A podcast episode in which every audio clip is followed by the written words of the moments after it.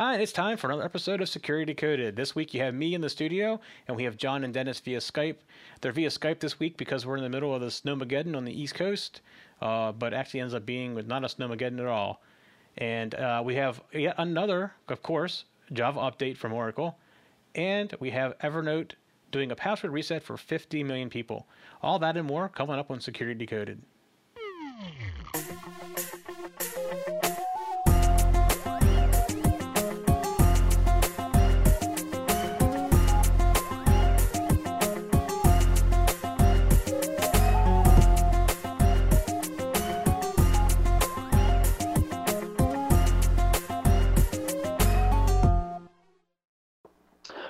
To this week's Security Decoded. I'm here with John and Mike.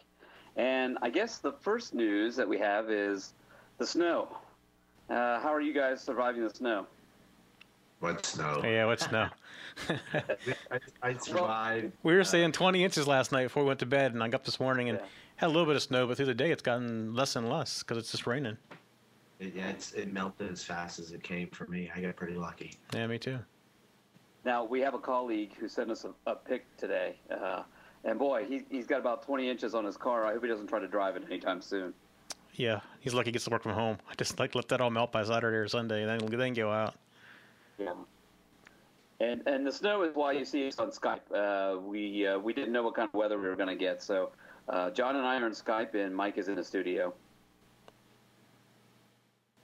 When you I guys have the, to uh, um, if I'm a little quiet, I'm I'm trying to keep myself on mute because I'm also fighting off a cold. So um, to, to keep from bombarding you with the coughing, um, there'll be a little bit of a delay as I come in and out of mute.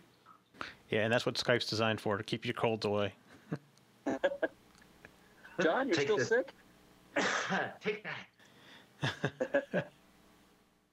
Well, I guess one of the the other besides the snow is the uh, RSA. What what have you guys heard from the RSA? A lot of the uh, articles that we have this week are going to be uh, vendor news coming from those, and uh, in fact, it's a little light on the news headlines this week. Yeah, I've noticed also that everybody seems to be compared to last year fairly quiet. yeah. I mean, I've heard some vendor announcements. That's about the most I've really heard. Haven't really talked to anybody that went to see if there's anything you know really good this year or not. But RSA is always you know generally pretty good. Yeah, and we should see lots of uh, news items, follow up news items coming from that. Yeah, lots of announcements. I'm sure. Okay, well, if you are watching right now, you're watching us live, and you can watch us record Security Decoded every week live. And while you watch, you can join the chat room uh, with other live viewers. And Mike, are you monitoring the chat room? I am monitoring the chat room. Yes. And the chat room's in front of us, so while we record, we'll be able to uh, interact with you. And our first article is um, I know it's going to be hard for you guys to believe, uh, but Oracle issues an emergency Java update. I'm telling you, we And- we need to have a segment every week. What what- what's new in Java this week? Yeah. I don't know. It, it kind of follows along the, the lines of uh, any publicity, I guess, is good publicity. After a while, you, you got to kind of get worried about the uh, the boy who cried wolf, right? People get so numb to it that, um, you know. And, I think that's the worst thing that can happen is, is people get so numb to this just constant issue with Java that they they almost come to expect it. And I, I think that's probably the biggest danger you can make is, is is to get numb to this when people should actually you know stay very in tune with this. Yeah, and and not just numb, they become complacent. They basically say, you know, whatever, just they don't stop using it. I don't think they realize that they need to. If there's issues like this, they probably shouldn't be using it until those issues are fixed. So Um, in the article, this Krebs on was the security. update. Yeah, um, they. I mean, they, in the article that Krebs on security releases on the Java update, um, it, it just goes to speak to um, why Java is so important and why you can't just let it fade into the background. Um, Java was built for its cross-platform functionality. Um, it, it can infect several different platforms because that's what it was designed to do was to be able to work across several different platforms easily. You know, I thought there was an interesting point to that article by Krebs. Um, it said that Java somehow ended up on 80% of the consumer systems. You know, it's uh, you, that was I guess developers liked it and moved it over, and it was cross-platform, and I guess that's why it ended up to be so popular. Well, yeah, it was a free open source technology, so the developer could develop with it. And this as other operating systems started to include it, like Windows just started including it in Apple and it's on Linux. There, it's everywhere. It's just the one thing you can count on being there across the operating system. You don't have to worry about installing, um, you know, the libraries from Microsoft. You just know that it's there. I, I know um, I can speak from experience that um, when I was going back and getting my IT degree, we were required to get a core language. And the core language, they call it object oriented design, when actually it was Java. So, um, you know, we have a lot of people you know their their education is based off of it. Um, it is a you know cross-platform product. It is lightweight. It is easy to use. Um, if I understand right, Mike, it was based um, mostly for browsers and the web. That was its big intention, right? No, not necessarily. Not not Java. JavaScript is obviously uh, web, okay, but yeah. Java has server components too. It's been in web servers probably longer than it's been on a browser. I mean it's always been available in a browser to a to a point, but its focus has been a lot of server. Like uh, Apache has their own version that runs strictly. It's basically a Java server. That's what it ends up being. So it's used everywhere.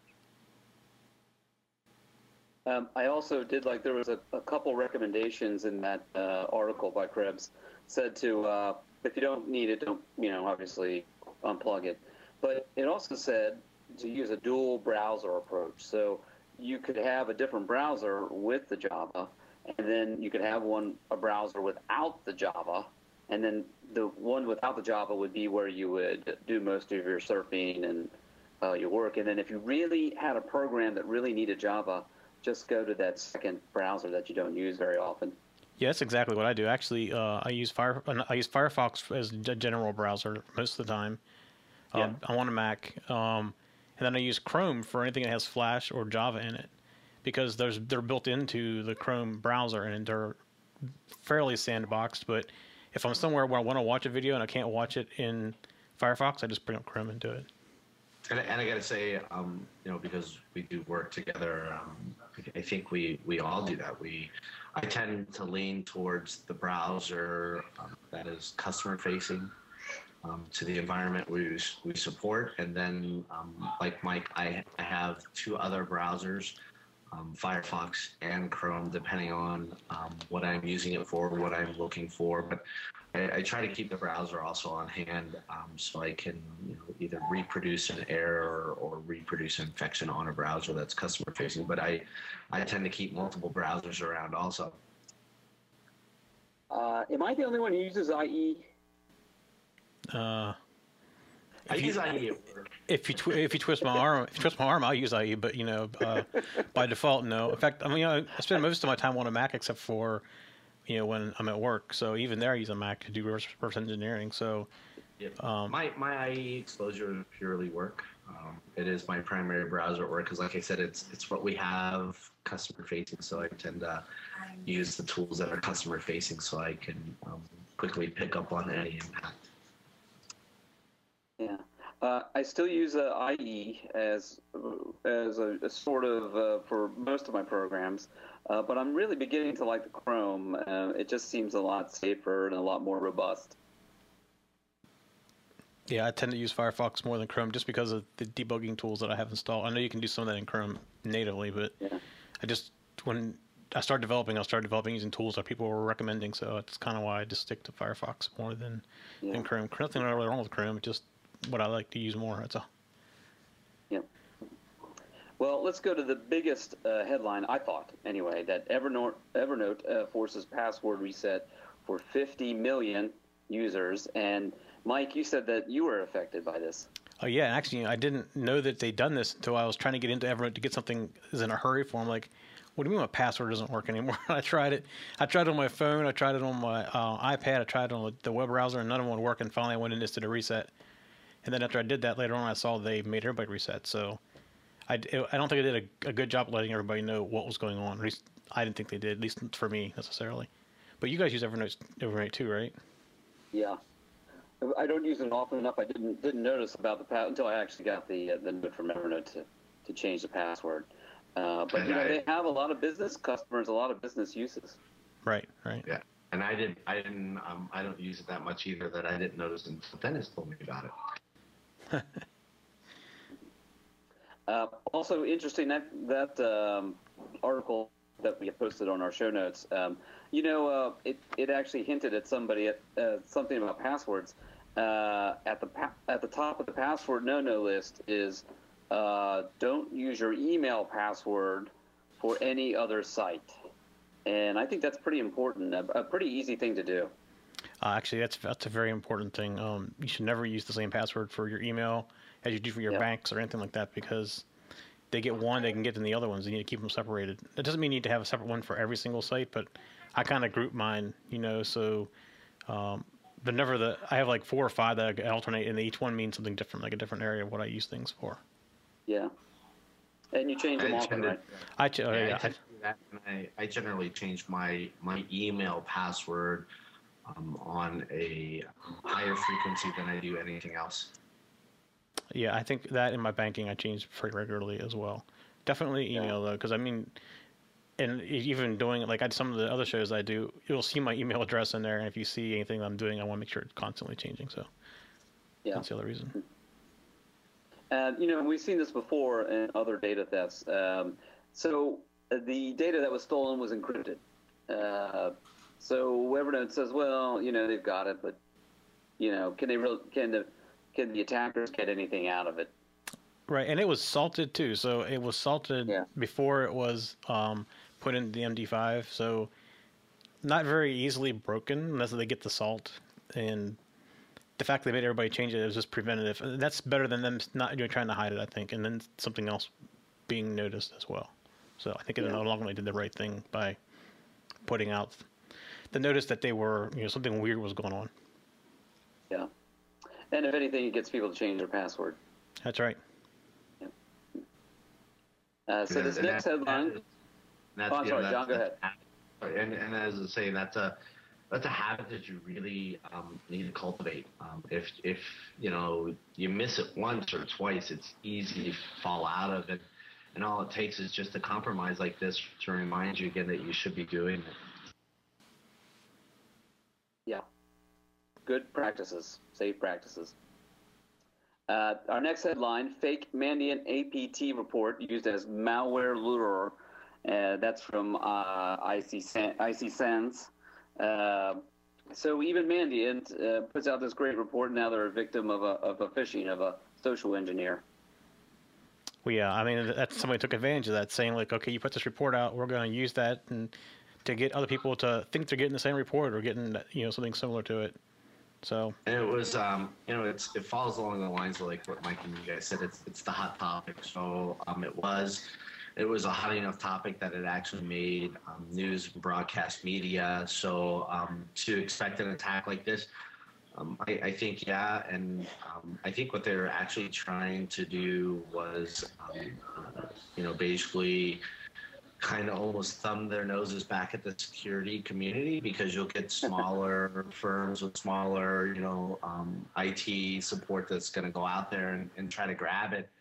And and they're gonna see you know who else can they catch sleeping on this? And i think that's what they're trying to do is just catch some people sleeping um, and kind of you know thumb their noses at them and say hey we we got you again so there's always an element in the hacker community about uh, one-upmanship do you think this might have been part of it? I do. I really i really think so. I do yeah. So Mandiant's report, the Olympics, uh, Christmas time, the holidays, is nothing safe for social engineering? No, not, nothing safe at all. Um, we actually just did a, an awareness topic for um, some people we were working for that talked about um, Google Glasses. You know, the new product Google Glasses. There is a phishing scam out there targeting them and it's actually a youtube video and, and they kind of copied um, google's advertisement and then snuck in their own links and they're trying to phish data by using you know the lure of google glasses then you have the lure of Mandiant APT i think these are all just you know why try to create a lure to catch people when they're there just use them Yeah, actually, you know, I wasn't aware of that one. I, you know, there's a Google Glass thing going on that says basically it's a hashtag you put in. And you said what I would do with Google Glass, and they were giving away like 1,500 more of them. Is that what that's around? Yeah. So they're taking advantage of it, and what they're trying to say is, is that um, you can become a part of the beta, and you can actually receive um, the product for free. What you know, it's one of those Free. too good to be. Oh, free. Okay, yeah, yeah. No, that wasn't what Google was saying. We'll we'll sell you one. It's- Fifteen hundred. I think Google's price is yeah, it's it's it's 1,500, but uh, they had Yeah. a limit what they were going to give out, and then they Yes, were going to yes. give out 1,500 more of them, but the price is $1,500 as well. So yeah, if they said free, then yeah, that's that's the catch. Yeah. It Yeah. was, and you know, but it was. Um, what was really good was is, is the fact that, like I said, is it, it- Uh, you don't have to make up your lures. They're there. They just you know they they grab a hot topic like that, and they actually use Google's video, and they just kind of altered it slightly in the details and the notes of it, but they didn't reshoot a video. They used Google's advertising. Right. Right. And I think when you use the word free, I think you're always going to get some. Oh, yeah, yeah. Aren't? Yeah. Most definitely. Yeah, I mean, just it's one of those cases where Mandiant's report got hot. So you know, uh, why do we need to create a campaign when that campaign's being created for us? Let's jump on. Um, they utilized an existing vulnerability that was out there right now around PDF docu- um, PDF documents, and uh, they took advantage of it because the Mandiant report was so large. It was being distributed by PDF. There was a known issue with PDF in the wild. Um, it was just all about right place, right time. They had an exploit that existed that they could take advantage of. They had a lot of visibility with Mandiant on media, so um, you know they they put it out there and they caught some people. Yeah, most likely, they caught security IT people too, because uh, that report was not uh, for the faint of heart. That was an in-depth report. That definitely was. You wouldn't give it to your parents to read, that's for sure. Yeah, that, that's right. That's right. so our next headline: uh, Security risk of compromised digital certificates. That's from Trend Micro. Um, this one's bad. You know, whenever the a digital certificate goes, that, that can be a big compromise. Yeah, and the scary thing is the certificates are supposed to protect you, and here somebody's compromising them. And when they do that, they Yeah. pretty much can compromise anything the certificate's attached to. So this whole tool we've created to protect ourselves has been compromised at this point. It's it's more than that. It's more than the compromise. Um, you know, once you're one, you run the huge risk of um, while the compromise is running undetected. That's oh, that's just it's really scary um, to have Yeah. a certificate go this undetected, and and um, it's how far reaching it can it can be felt. But it's actually recovering from something like this, like revoking a certificate, depending on where you utilize the certificate, how you utilize the certificate.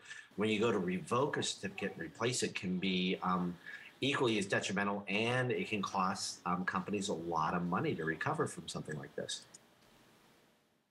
Yeah, and um, I, you know, the, the problem with this one is the malware was launched into the memory of the infected system, so no infected binary was actually dropped. That's um, so basically your uh, signature service is going to be out of the game. Then won't be able to pick that up. um, that and um, not only was was the memory infected which is um, when you get infected memory it's difficult to clean but um, they were able to um, utilize a, a java exploit so once again you know java pops back up and, and that's where um, third party patch compliance um, should really be uh, one of your priorities in your layered security for your environment um, you know if if you find the need for java you know and like Mike says, if you don't have the need, disable it. But if you find the need, but you got to really stay on top of your third-party applications and make sure that they stay compliant. Also, So how do we find a malware that's launched to the memory? What what what have you guys found would be the best tools to uh, to locate that? Uh, obviously, Trend Micro did come up with a signature pattern on it, um, but if it's not a binary, let's let's hope they can catch it. Yeah, it's one of those things where if it's in memory, it's and if it's injecting itself into another process, it sometimes is very hard for to detect it's even there. So yeah, um, there there's a new one out there that's um, it's an old technique, but a new technique which we're seeing a lot of. We're seeing um, tricks that were used in the past um, being revisited. Um, heap spraying is one. Um, and that is a way of, of uh, injecting into memory and taking advantage of memory. But um, uh, once they're in memory, you know, pulling memory dumps. But if if you don't know, if you haven't baseline what your your um, normal processes are, um, it makes it difficult for you to pick up um, a memory injection. Usually, most of the times, you can pick up on that when you pull a memory dump um, that it's just extremely large. Um, most things sitting up in your RAM uh, it should not take up a lot of space. Um, there are some cues that you can look for. There are some tools that you can run for memory dumps. Um, that can help you pull or help detect a memory infection. Well, yeah, there's tools you can get memory dumps with, but um, a, a, real small application can be injected into memory, and you wouldn't. I mean, it'd only be a few hundred bytes that can be doing yeah, enough damage. Those are hard to find, very hard to find. Yeah.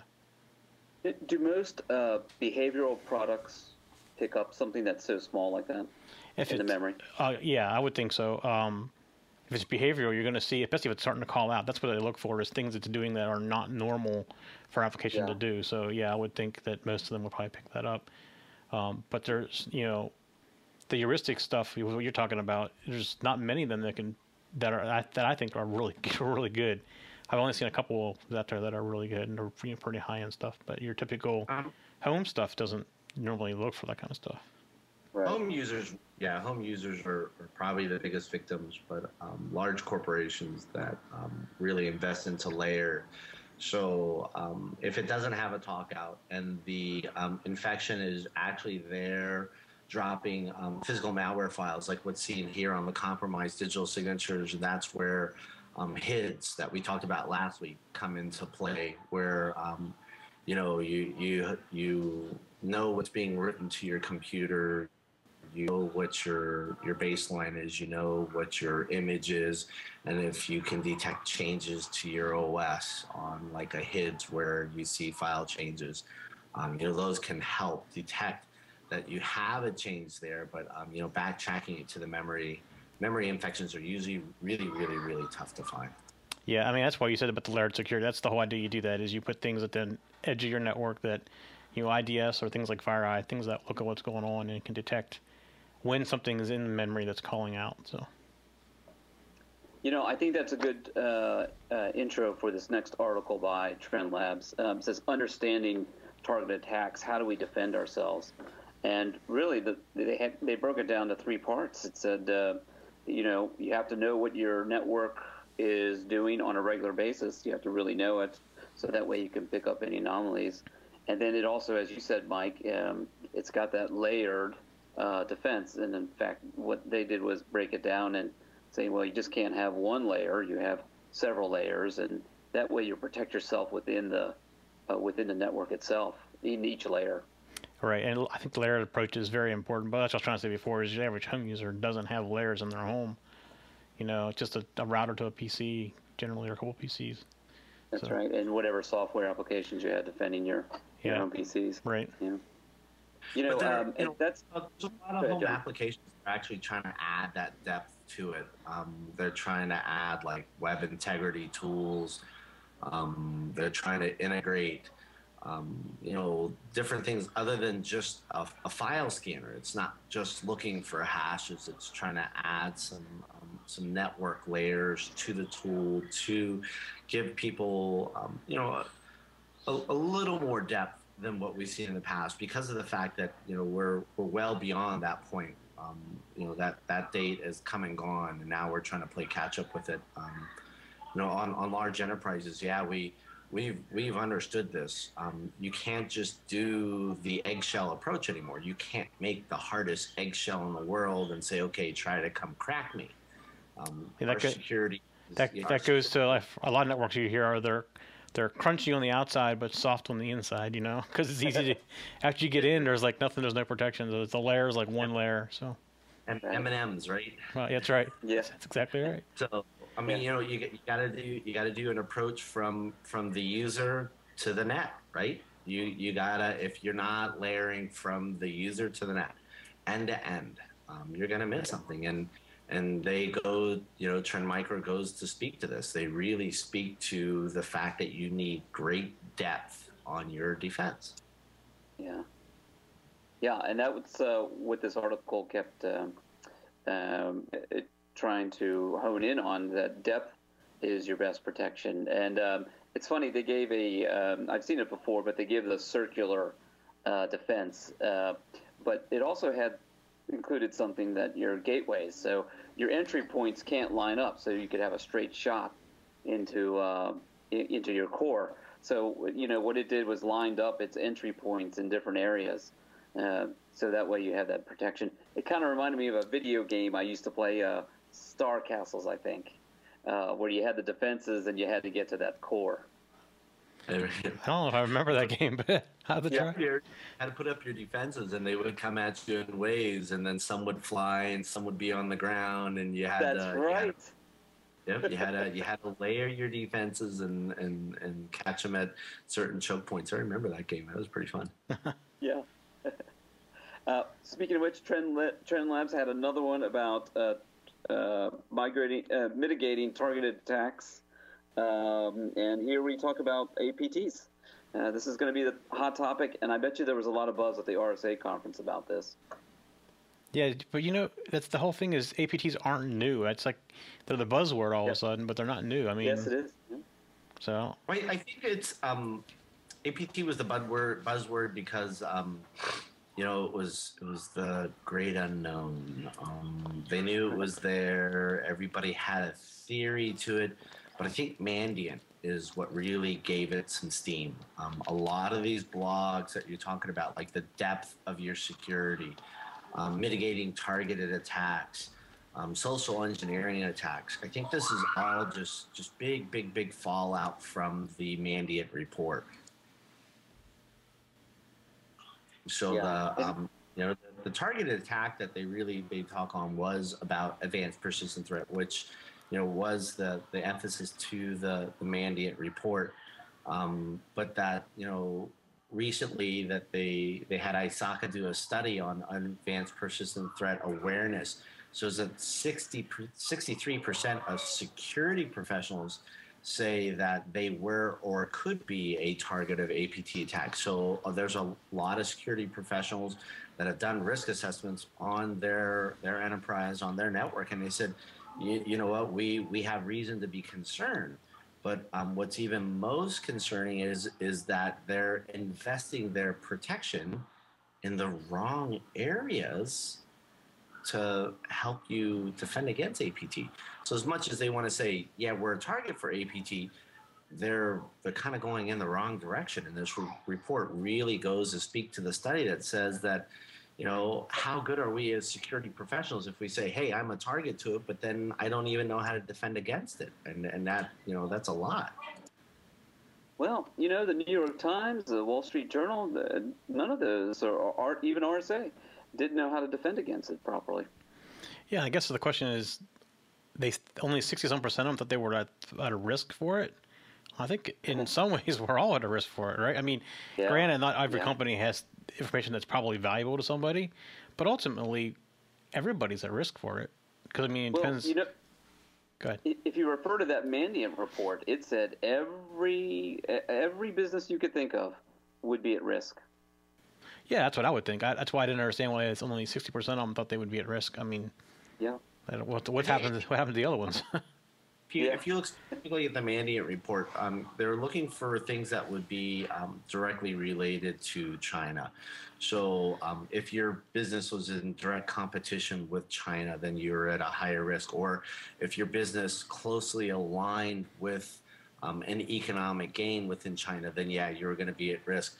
As opposed to, um, you know, somebody that was a little bit smaller business or somebody that was doing things like, you know, I'd say like you know, you know, one-off ice creams. So somebody yeah. that was doing like you know one-off ice cream flavors or something like that would probably be at a significantly lower risk as opposed to um, like Coca-Cola that Mike brought up. Well, you're saying what they don't like they don't like ice cream over there? the world loves ice cream. Yeah, that's right. Uh, our next article comes from uh, Trend Micro again. Now, you know, I think Trend put out a lot of uh, a, a, lot of interesting articles. I, I really enjoyed reading them. Uh, but it could be, I think, for RSA, you know, lots of fodder for people to talk about. I think they create a lot of buzz. Yeah. Uh, same with FireEye. We, we saw a lot of things from FireEye this week. Yeah, they've had quite a few announcements this week. Um, yeah. They're going in with other companies to create new tools and a couple other things. You know, that was all announced at RSA as well. Yeah. Yeah. And how about the timing of, of Mandiant and the merger with uh, with FireEyes on different products? Uh, it, how about the timing of that? You had RSA, you had uh, the Mandiant report, and and now FireEye is. Oh, that, that, that was that was all planned. I'm sure. I mean, that's that's how yeah. you get the buzz, you know, pre-show buzz. So that's why you heard all the noise before the show, as far as all the news goes and everything, and then during the show, the announcements. That's just the way they get you know, everybody talking about them. It's yeah. the bandwagon. Then, you the know, bandwagon, got, yeah. yeah. Mandiant got a lot of got a lot of bandwagon jumpers, and everybody now are just really trying to put these these relationships together. I mean, even Trends doing it, Symantec's doing it, FireEye's doing it. It's I think it's it's the Mandiant bandwagon is what we're seeing. Yeah. Also, I have a feeling you know that report was kind of held back to be released when it was. I mean, it could have been ready a couple weeks before, or it was you know destined to be done by the RSA. That's be for, for the RSA. Yeah, promotional tool. Yeah, and we've as we talked before, uh, it's all about searchability. You know, uh, tagging, and you know, if you want to be, if you if you're still looking at Mandiant, you know, then you're gonna uh, come up with a bunch of FireEye articles, so and trend articles and Symantec articles. Right. I do want to go back to one of our other uh, uh, Trend Lab uh, articles. It's from alarming to familiar: a different social engineering techniques. Um, and I thought this was pretty interesting too. Um, uh, they had the old watering hole technique, uh, which which John is uh, very familiar with, um, but also is that they blend in with the uh, the victim's normal behavior, and that way they can set off less alarms for it. Um, there were a lot of things, and like we said, that that the Mandiant report was a was a pretty heavy read, but it was very eye opening and and the fact that um, what they were trying to do was um, not necessarily craft code to avoid signature detection, but craft code to just blend in with what is normal traffic. Because you know one of the things that we talk about is is whitelisting your network. So um, one of the things that they're doing on the social engineering techniques is is to blend in with what is normal, right down to slang. I mean, they're very aware of slang used within different regions, and and when they're doing these social engineering attacks, they're even they're finding people that are familiar with the slang of your area. Uh, not only the slang of your area, but what about corporate slang? You know, if you go into one corporation, they have all these terms and acronyms, and you know, if you if you're able to get a couple of those, put them on emails, you might get people are less likely to think it's a phish. I, I, can tell you there are a couple of keywords that if you use within um, my normal day-to-day business, um, you you will really, really, really turn down um, people's sense of awareness. Uh, you just sprinkle in a couple of these keywords, like you said, these corporate specific terms, and you can get people to um, sit back and be a lot more relaxed and when they should be actually paying attention.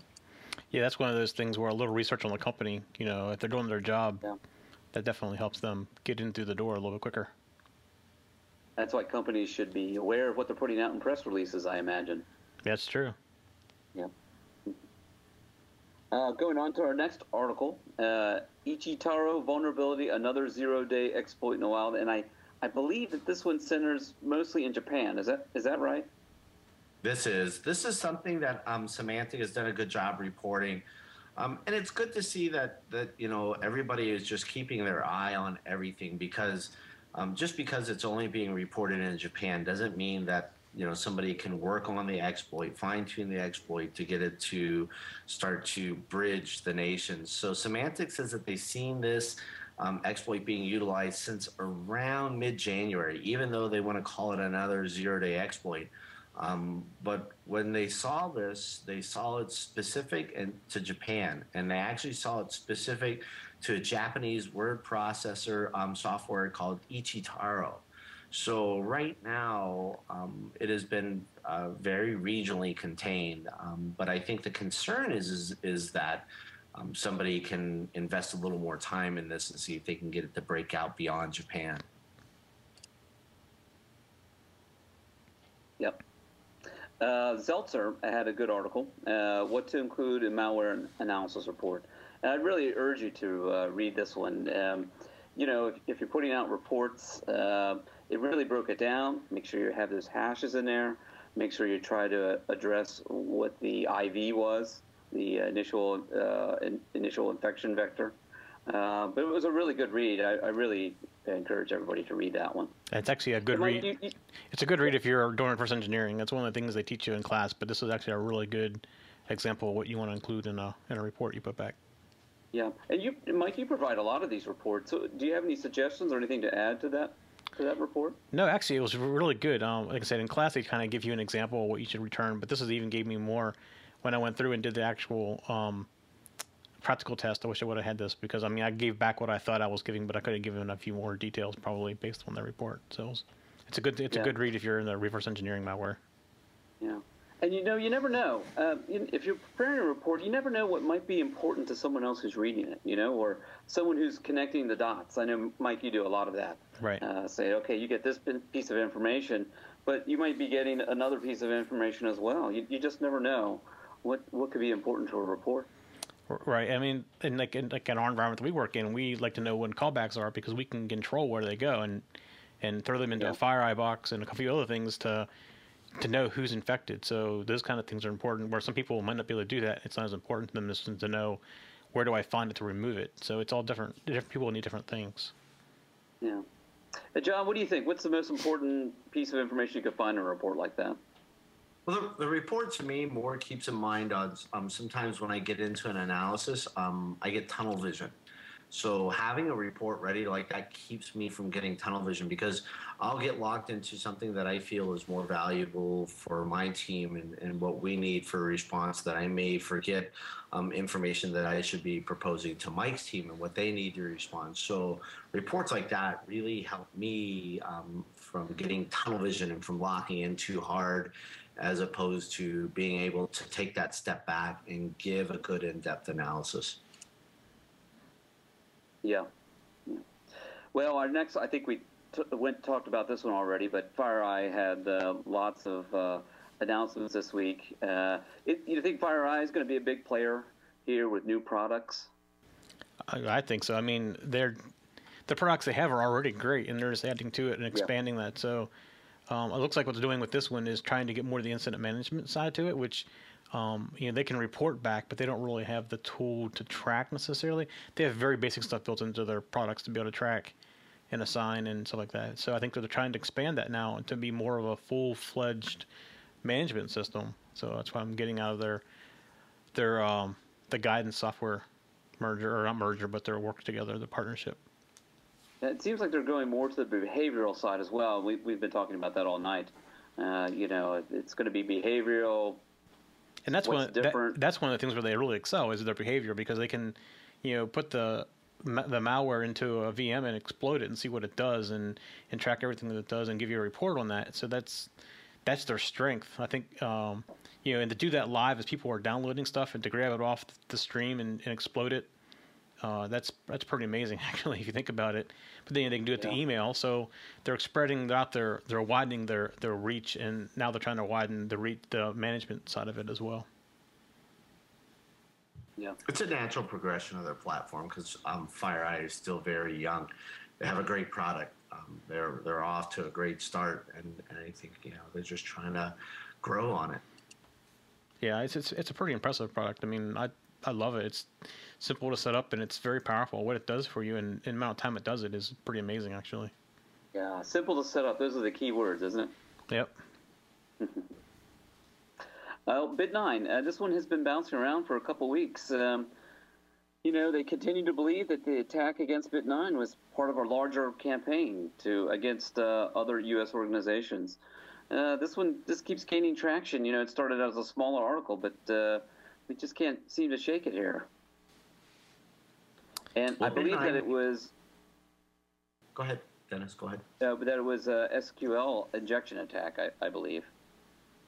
Um, Bit Bit9 is you know they, they make their money off of security products, and um, for the news to come out that uh, they had some of their keys breached, um, you know they're they're basically armchair quarterbacking this. There's information there to be gathered. Um, they what they probably did was they came out with their initial statement to release um, that they did have a compromise. Um, the best thing is is to maintain your integrity.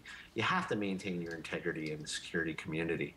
And now that they've been given more time, you know they're going to release more information on what they found um, and and try to get a full disclosure. Um, a little bit of all of it is to um, you know one to protect themselves and two to share with the uh, the the security community because they they do state that um, they believe the scope of the attack um, remained the the landing point from an SQL injection attack. Um, so they go to add to what they believe is the initial infection vector was was SQL. Um, they go to speak to that um, that this was possibly a small part of a um, larger campaign um, being used to um, infiltrate select U.S. organizations. So um, they think that Bit9 was, you know, just one of the pawns in a larger campaign. Yeah, it's some pretty scary stuff there, I think. Um, speaking of scary, Punk Spider enumerates web application vulnerabilities. Um, you know, I, I would think that we would see less of these actually, uh, but that there are several of these uh, uh, spiders out there that just spider the web, and some of them are just they're just looking for web vulnerabilities. Some are just just poking and prodding, and part of that low level. It's the first part of a low level attack. Um, there's going to be more about this, but they don't really think it is a, uh, a you know, to have to see what the vulnerabilities that it's going to come up with first. What's what's the poor uh, firewalls on on the perimeter going to do? Uh, what, what's the, the best protection for that, Mike? Firewalls on the perimeter? yeah. yeah. I mean, that's you got to. This goes back to the whole layered approach. A firewall is is okay, but it still doesn't um, protect you as much as a layered approach would. I mean, firewalls haven't really been improved in I don't know how long. I mean, the firewall is a firewall. It blocks by port. Its full function yep. hasn't really changed in years. I mean, they've added things to it to do uh, threat detection and build, try to build that into the firewall to make them you know th- uh, threat appliances so they um, do multiple things. But I don't believe firewall is going to be the answer to this one. Yeah. Uh, our next one is uh, Symantec uh, Mandiant reports. Uh, so everybody's jumping on the Mandiant. This will probably be the last time tonight we'll talk about Mandiant. Uh, but but John, I know that uh, you you read this one and had some thoughts on it. This um, this one is meant for um, more like users like us, um, more for um, the the admins, um, the uh, upper level IT, their security or or, or system administrators. Um, what Symantec has done is the has is taken some of the information off of the document released by Mandiant and just basically turned it into raw data. it's hash, it's hash sums um, its IP address, its domains, its HTTP GETs, its um, everything that you're going to need to um, help bolster um, your defenses to detect if um, you have a compromise that's being utilized or known or discovered through um, what they call the Comment Crew or APT1 or the you know People's Liberation Army of China. Um, and you know whether you want to to use these is up to you, but I think it is um, you know it's it's very usable information, um, and it would be um, very worth your time just to look at it. Um, they format it in a way also that if you're going to integrate it, it is um, within a usable format, and you can integrate it into your devices relatively easily. Yeah.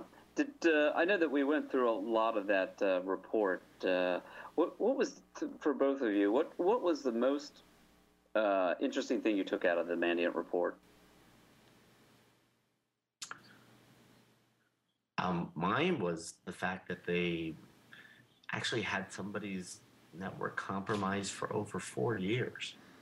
That, yeah, that, that was that was a little scary actually because you think you within four years you would know that you were compromised or if you. I mean, you yeah, the technology is, is especially around you know our field changes so rapidly that you, you would have figured somebody would have caught on within four years. But the fact that they were able to sit in somebody's network for four years is, is to me is really impressive. Um, scary, but impressive. Well, but you, know, that, but you know, I know some medium-sized companies that would be just as bad that wouldn't even know they were in there. And actually, yeah. if you talk to them, they don't even feel threatened by the stuff that's going on. They just don't. That's right. They just don't care. I mean, which is scary. I just don't realize how bad things are getting. You know. Yeah. For one, they don't think that they have anything that's worth stealing. Right. And, and, and second of all, they just don't have the resources to constantly look and devote, you know, uh, look at all the information they have. Even if they have the tools in place, you know, who has time to, to look at all the logs, you know? Yeah, I know some medium-sized companies don't have the tools in place. They think a firewall is all they need, you know, and yeah. an antivirus thrown in. They don't think about all the other issues. And I know ones that take credit cards in because they don't store them locally, they think they're safe, but they don't realize that if they're taking the credit card and put it into the system, it's just yeah. as a risk as if it's sitting there, you know, at rest, because they have to type it in or scan it in somehow. It means it still yeah. passes through their systems. So. Yeah. I think the other thing that, that sparks my interest is um, the amount of effort used on the um, spear phishing or targeted phishing campaigns. Um, uh, well beyond what you see on your, your typical um, botnet attacks or um, where they, they have actual recorded instances of where um, users kind of suspected um, something wasn't quite right. Um, that they actually had people sitting at the other end answering them, telling them, "No, no, it's okay, it's legitimate." That it, it wasn't an automated response. They they had people actually watching these attacks um, in hopes that somebody would do a reply and then um, you know, respond with answers convincingly enough to say, hey, really trust us. You know, you really need to download this. This is not something fake. So, um, you know, that that's a lot of man hours, you know, invested man hours for, um, you know, just to hook that one device. Yeah, but it, and it only took one. I guess that's the, the takeaway. They only needed to get to one, and then they could expand out from there. Yeah, and they, and you know they would talk about that that once they got one, um, and they got in, that um, they would quickly look to move laterally. Um, that they would mm-hmm. try to expand their, their their grasp from there. Yep. And uh, phishing goes mobile. This is the um, another article from Trend Micro. Um, and there was a lot of interesting stats in here. 75% of the mobile phishing URLs were rogue versions of well-known banking and financial sites. You know, so they're I, looking for login credentials. Yeah, I, I, and I don't think this is as new as what I remember. This, I mean, it's like something new. I think we've had yeah. this longer. I think it's becoming more prominent. But yeah. I think that you know they've been talking about mobile stuff, mobile advertising, all this other stuff for two years now at least. And I think this all came with it. I just think now it's growing to the point where it's actually becoming a more serious issue at this point. Well, there. I mean, I, can tell you there was a time where, um, you know, smartphones were the gadgets. It was if you one were either an IT professional and you wanted to show your your geekiness, or two, if you had the money and you wanted to show everybody that you had the money. But that mobile devices are are becoming, um, you know, as as common as is um, PCs. You know, back in the days, PCs weren't that common, and now you can find at least two in almost every home. I think. Um, and what's interesting is Mike says is it's not anything new so much as it's growing. Um, you know, Trend Micro goes on to explain that um, in 2012 they found over 4,000 phishing URLs designated specifically for mobile devices. Right, which you know, and, and ultimately 4,000 isn't really that much, but um, I think it's a lot for mobile, and, and I think it's going to. That's just a start. I think it's getting ready to explode. Because, like you said, everybody has a phone now that's more than likely smart in some way that can get on the web because so many of them, I mean, I don't know anybody that I can't think of anybody off the top of my head that actually has a phone that you flip open anymore. So they almost all have a web browser of some kind, some kind of smart. Even a feature phone has a web browser on it. It might not be as at as at risk as something like an Android that runs Java, but um, for phishing, it doesn't matter because they're just going to ask you for information and you're going to give it to them. So I think Dennis has the oldest phone I've seen. So far. Are we picking on BlackBerry again? I already admitted that I use Windows IE. Or are we picking on my BlackBerry? So um, I also had just a for reference last- for an ancient video game too, so I'm not I'm not doing too well tonight. Never mind. well, you know, old old games are coming back there, Dennis. I mean, you can buy you Yeah, can buy yeah. all the uh, old games now in in console form, and it's, it comes with like twenty of them or whatever, and you can you know play all It's your like old games. malware too. What, what's old is new, in malware too. Yep. Um, and, and to wrap on this last comment on on phishing goes mobile, I think is, um, you know, every, everybody likes to do their surveys and they like to do their their studies on what's going on out there and what the opinion of the general public is. And and uh, um, there was one statement in the entire article that just, um, I mean, just flashed red lights to me, and it was. Um, the, the issue is that users' attitudes towards mobile devices um, are that um, users easily dismiss these devices as simple devices and not a major security implication to um, their data. And They yeah, don't think that that's scary to me are- because the phones these days are more powerful than the computer I learned on. So by far more Yeah. more powerful. You know, just in the last twenty years, the phones we have are more more powerful than what you would buy as a new home computer. Much more powerful. So they just it's just so attached to them and with them every day, and it just it's just part of their life, and they just kind of get used to that and to forget that it's really a powerful computer in their pocket.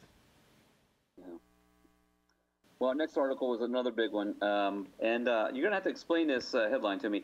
Microsoft admits it was also hit by hackers. That I understand.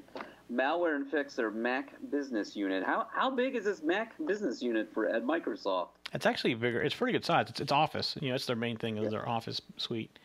Um, Yeah. So I'm, I mean, I'm wondering if you know I, the Macs had the uh, advantage of people aren't really have been attacking it, but I think as it's becoming- more popular, it's going to start becoming a victim as well. So um, there's always been that rumor that you can't get infected with a Mac, which you can. Obviously, you can. Yeah. Um, it's just that they weren't the target, so you were less likely to get infected, but you can still get infected. In fact, these recent Java exploits you know, affected Macs as well as it did PC, so it wasn't necessarily limited to to a PC for that. In fact, it would infect Yeah. it would infect um, Linux as well. They were you know they were equal opportunity infectors. And Mike, and Mike is right on that. So the um, uh, the small number of computers admitted by Microsoft um, were um, to include their Mac business units. Um, they were basically um, attacked in um, a similar fashion as those that um, the Facebook and Apple um, technical people were in the sense that it was a um, exploitation of a Java browser plugin vulnerability. So, um, and we spoke to that earlier that Java has the ability to cross platforms. Yeah, and I have So- a, I have a theory with this too because um, the rumor is they're coming out with Microsoft Office for iPad and iPhone, or for iPad at least. I don't know about iPhone. Oh. So I'm I'm wondering if that same business unit is the one who's doing that, and they were on that very same site that infected Twitter and Facebook, and that's Oh, how yeah. they got it. That's kind of my theory because I know I've been hearing rumors they're coming out with a with a an iPad version of their Office suite.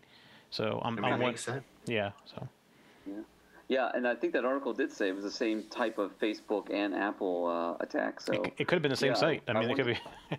Yeah. you know, this uh, that headline reminds me of the old days when uh, Microsoft you could actually see on their websites. Uh, you know, then you could see what kind of device was or what kind of server you were using. And for years, they used a, a Linux server to power their own uh, uh, website, Microsoft.com. Really? I didn't. I didn't know that. Yeah, That's actually kind yeah. of funny. Uh, they changed all that. They they got rid of that. They took a lot of heat from that. Yeah, if they did it now, they get a lot more heat because you know they run, they have their own cloud service that's you know for hosting. So if they weren't Yeah. hosting on their own service, they would really get get some heat for that. But no, I did not know that. That's actually kind of interesting. Uh, another article by Trend Micro. They were they were very busy the last couple weeks. Um, it's uh, watering hole. Uh, John, I, I think this is your specialty, isn't it? Yeah, I, I for for all the wrong reasons. Um, and they go into Did we why lose you, John? watering holes. Can you hear me? Oh, I think we lost him. You go keep talking, John. I'll get him back. Okay. Um, you can, but you can hear me, Mike. I hear you just fine. Yeah. Yeah. So um, it, it comes on the tails of the um, attack that Microsoft admits to being used. So um, watering hole was one of the techniques that was used to leverage the um, Java browser plugin vulnerability. Um, in the sense that um, watering holes have been around for a while. So what people don't understand is, is that watering holes um, have been seen as early as 2009. Um, they're not new. They have been around for a while. Um, but with the resurgence of all the vulnerabilities that we're seeing online, um, it's a technique that becomes viable. So, um, so now that we have several um, vulnerabilities in the wild that can be leveraged, um, why not resurface an attack that um, can be easily used? So, um, watering holes are effective because essentially you, you need three things. Um, you don't need a lure to bait people in with. Uh, you don't have to come up with some kind of fancy subject line, you know, you want a million dollars or come get your free Google glasses. Um, basically, what you need is, is you need to um, identify a site with a security hole. Um, and then you compromise the site. Uh, once you compromise a site, then you need to have a vulnerability in the wild that's exploitable. And in our case, um, there were several PDF and Java vulnerabilities that were available in the wild that could be leveraged. And then the third thing you need is, is you just need to develop malware that uses or exploits the vulnerability. So the three things that you really need is, is, is a compromised site, a vulnerability that you can leverage, and malware that you can plant within the site. Right, and we gotta say this is how the LA Times was hit as well because they um Yes. they they were infected and I don't know how long they didn't know it because almost a month and a half, and um they were using the same type of techniques where it's a watering hole. Everybody was going to this page to get something news in this case, and somebody exploited the site with something they can install. Yeah, and they caught the developers at Facebook this way, at Microsoft, at Apple. So, um, you know, what is what's old is new. Um, it's worked in the past. We just you know have a lot of vulnerabilities out there right now, and and uh, it's easy to just to have people come to you. That's right, and I think we have Dennis back now. Yeah, I'm here. Yeah. Okay. There's Dennis. A little different tonight, isn't it? Yeah, it's a little different. Testing technology. Yeah. well, the uh, the last article I think we'd like to go over is uh, Wired. I always like to get the Wired articles. I, w- I wish we had more of them, uh, but sometimes they just don't fit in the security model. Uh, but they talked about the Twitter, the Tumblr, the, the Pinterest uh, uh, exploits. Um, what, it, what we see a lot of the of the Twitter accounts being attacked. Uh, what kind of information can we get from these? From the Twitter uh, to Twitter accounts themselves, you're talking about. So, I mean, you know, they have your email. They have some bio information, which if you're if you're you shouldn't be putting too much information in your bio, you know, about about yourself. Uh, but well, I think a lot of times what they're trying to do is trying to get to your list and and trying to send you your list. People think it's you, and they try to try. They typically trust the link if somebody that follows you, you know. So they're trying to find the people that have big lists, especially. You know, you get somebody like, but Justin Bieber, what's he like, 25 million followers or something like that? They could break into that account. They'd probably love it because, you know, all of his little kitty fans are gonna want to click on whatever he sends them. So I think that's what they're trying to do for the for mainly, but. Um, it also gives them email addresses to do phishing as well. So there's a bunch of information like that. Um, but again, there's not much personal information there, with the exception of maybe you know, John mentioned earlier about keeping different email passwords and and other account passwords. You can get up your password from there maybe, but Yeah. That Um, one of the things I think what it does is, um, you know, we, we all know about spoofing headers. Um, you know, you can you can spoof a header, but um, within you know the IT security realm, um, we can pick up on those pretty quickly. But if you if you're able to get into things like um, Twitter, Tumblr, Pinterest, um, you know, it's it's you it's you know it's the the wolves in in sheep's clothing. You know, it's I think it's easier to hide yourself and try to trick people into thinking that um, you know if I get Mike's Twitter account, they're they're gonna go, well, hey, Mike sent something to me. This is a little more safe. Let me click it. yeah, at least you hope it was safe. Somebody you trust, you think it would be it'd be safe. So Yeah. yeah, I, So and, and there uh, are I can I can tell you that I I would um, I would fall victim to something like that. That um, you know there are some people that I know are a little more um, security savvy that um, I tend to let my guard down with them, and, and I'm you know I'm i I'm just as as you know fallible as anybody else. That I'll see that um, from somebody that I know that I work in the security field. That I would hope they were doing the right thing, you know, and I make those assumptions, so I can fall into those traps pretty easily, also. So you know, I just had something like this happen to me. Um, on Facebook, somebody sent out something, and it wasn't necessarily from me, but I was somehow involved in it, and my name was on the graphic they sent out, saying that these five people just recommended this, or just did this, or I can't remember what it was, and uh, I think it was like uh, I, an iPad test thing. I don't know, you guys follow me on Facebook. I don't know if you saw it, but then um, as soon as I saw it go out and I realized my name was on there, that I didn't put my name on there, I immediately comment at the bottom, "This is a scam. Do not do it." And it came from me, so they would know that you know my name may be on there, but I did not do that. So I, I try to do the same thing, um, you know, and, and I do a little bit of Facebook lurking. I like to watch what um, my friends are doing as opposed to comment. Um, and then, you know, when I catch them get sucked into one of those repost, repost, repost, repost, um, I will basically pick one person, hit one person, and then just, you know, start the circulation of, hey, you just got scammed. And, Yeah, and you- then do you know? I, it grow from there. um, I have some friends that do those reposting things a lot, and um, the last week security one, one or two weeks ago was about Facebook settings, and when I was researching that, I did not realize they've added the ability to basically not necessarily ignore people, but like don't get uh, app requests from certain people. Because I had some people that were like every day where I couldn't get this play this game with me type thing, and Yeah. I just don't do that. So, but they now allow you to either b- buy the app or buy the person ignore app request. Because for a while I was just ignoring the people in general because they kept sending it to me, and I didn't necessarily want to ignore their post, but I didn't want. I was getting tired of the the app request. So. That's something I, that's I don't know how long it was put in there, but when I was researching the Facebook stuff, that's why I found that's kind of interesting. You know, there's a uh, there's there's a bunch of those um, that uh, are little advertised, uh, older uh, settings that you can do for Facebook. There, there's another one like that that if you know somebody who is uh, who has passed on and has a, has a Facebook account, you know that could be compromised. You know, nobody's using that account, and somebody could eventually uh, brute force the uh, the password to get in and represent that person. But you can actually request Facebook if you know somebody. You can have a request, and you have to provide some documentation. And what they'll do is they'll put a memory wall up, uh, but they'll make the account no longer active. Oh, I didn't know that. That's kind of interesting. I mean, Yeah. I saw a report a concern link. Is that how you do that in Facebook? I'm I'm not sure. I have the article. I'll send the uh, send that out in the show notes. Yeah, that'd be interesting to. I mean, not that we deal with that kind of stuff every day, but it's one of those things where it'd be nice to know if something like that happened, you could you know, at least help somebody else out through that.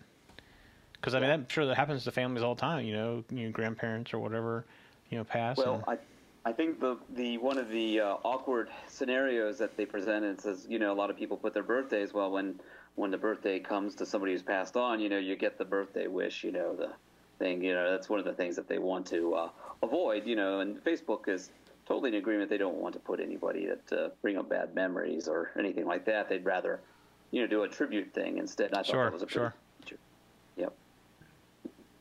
Smart. Well, uh, you can get Security Decoded delivered automatically to your favorite device by subscribing to our netcast at your favorite podcast directly, like iTunes. Also, subscribe to your YouTube channel to get regular updates as well. If you listen to Stitcher Radio, subscribe to use to get Security Decoded automatically every week. Uh, we also have a Twitter account that you can follow to get the latest news and information. Uh, you can find all these details by going to, to Security Decoded TV. Uh, if you have TiVo, you can watch us by getting a season pass to Security Decoded. More ways to watch and listen are on the way too. So um, usually we end this with a, with a couple of, uh, of things that are in the news, and I have a couple. Uh, one of them is, is that we have the snow, and uh, what comes after all the snow season is, is spring and spring cleaning. So I wanted to hit you guys up. What, what's your security spring cleaning function that you guys like? And I also have another one. I, I read an article about uh, the odd things that people steal. Um, and it was an interesting article. But one of two of the top things were Tide detergent and razor blades. Uh, then the pet food was another one. Just these odd things that you wouldn't think about. The other uh, thing I want to throw out there to you guys is, uh, what do you think the piece of information that you have that, that can be stolen that you wouldn't think about? Uh, we know about taxes, and uh, you know, one thing I have on my computer is a list of people's birthdays, and uh, you know that could be valuable to somebody, and uh, things like that. So, so what do you guys think? Either the spring cleaning or the what you think might be valuable that people wouldn't think to uh, kind of data that you could steal. Mike, I'll let you go first. Okay. Um, well, sp- spring cleaning as far as security stuff goes, I mean, every year, I, and I do this in January, I don't do it necessarily in spring, is I take last year's documents uh, and I typically compress them into a zip file with a password just so they're not sitting around in the open. Uh, I put them on a thumb drive and I actually stored a thumb drive and you ever seen one of those puzzle boxes where it's like 11 steps to get it open? I just sit on my desk. It's a, it's a novelty item, but I stick that in there once a year and uh, clean up my documents. Uh, I do leave them on my computer as well in the zip file because I need to go back to get them but yeah. um, they are password protected. So if something they got on my machine and they couldn't go back to my old documents, which could include taxes or scanned forms like the houses house we just bought, things like that. So um, that's my spring cleaning. I do that every January. I do it with email too, same thing in email. Um, as that's far as idea. as far as things to steal, you know, you mentioned about addresses and birth dates, and I actually have a lot of that on my machine in the form of family tree documents and things like that. Oh and and it has social security numbers in it and things like that. Because some of them are deceased, obviously, but right. as going through the research, you get that social security information from them. But I do have birthdays and addresses of aunts and uncles, and I never really thought about that so much. You know, about because that could be valuable to somebody. If you have your name and address and a phone number, that's a lot of information for somebody to, to get credit with. So you know, not only that, you know, one of the uh, the standard password challenge questions is uh, what's your father's middle name? What's or your, your mother's you know, maiden name? Yeah. You grew up in? Yeah. Yeah, I never even thought yeah, about that. that. That could be valuable. Yeah. Yep. John, what do you yeah, think? Um, and I and my my can my thing about stealing information really aligns with um, with Mike and what you said, and, and it's genealogy data.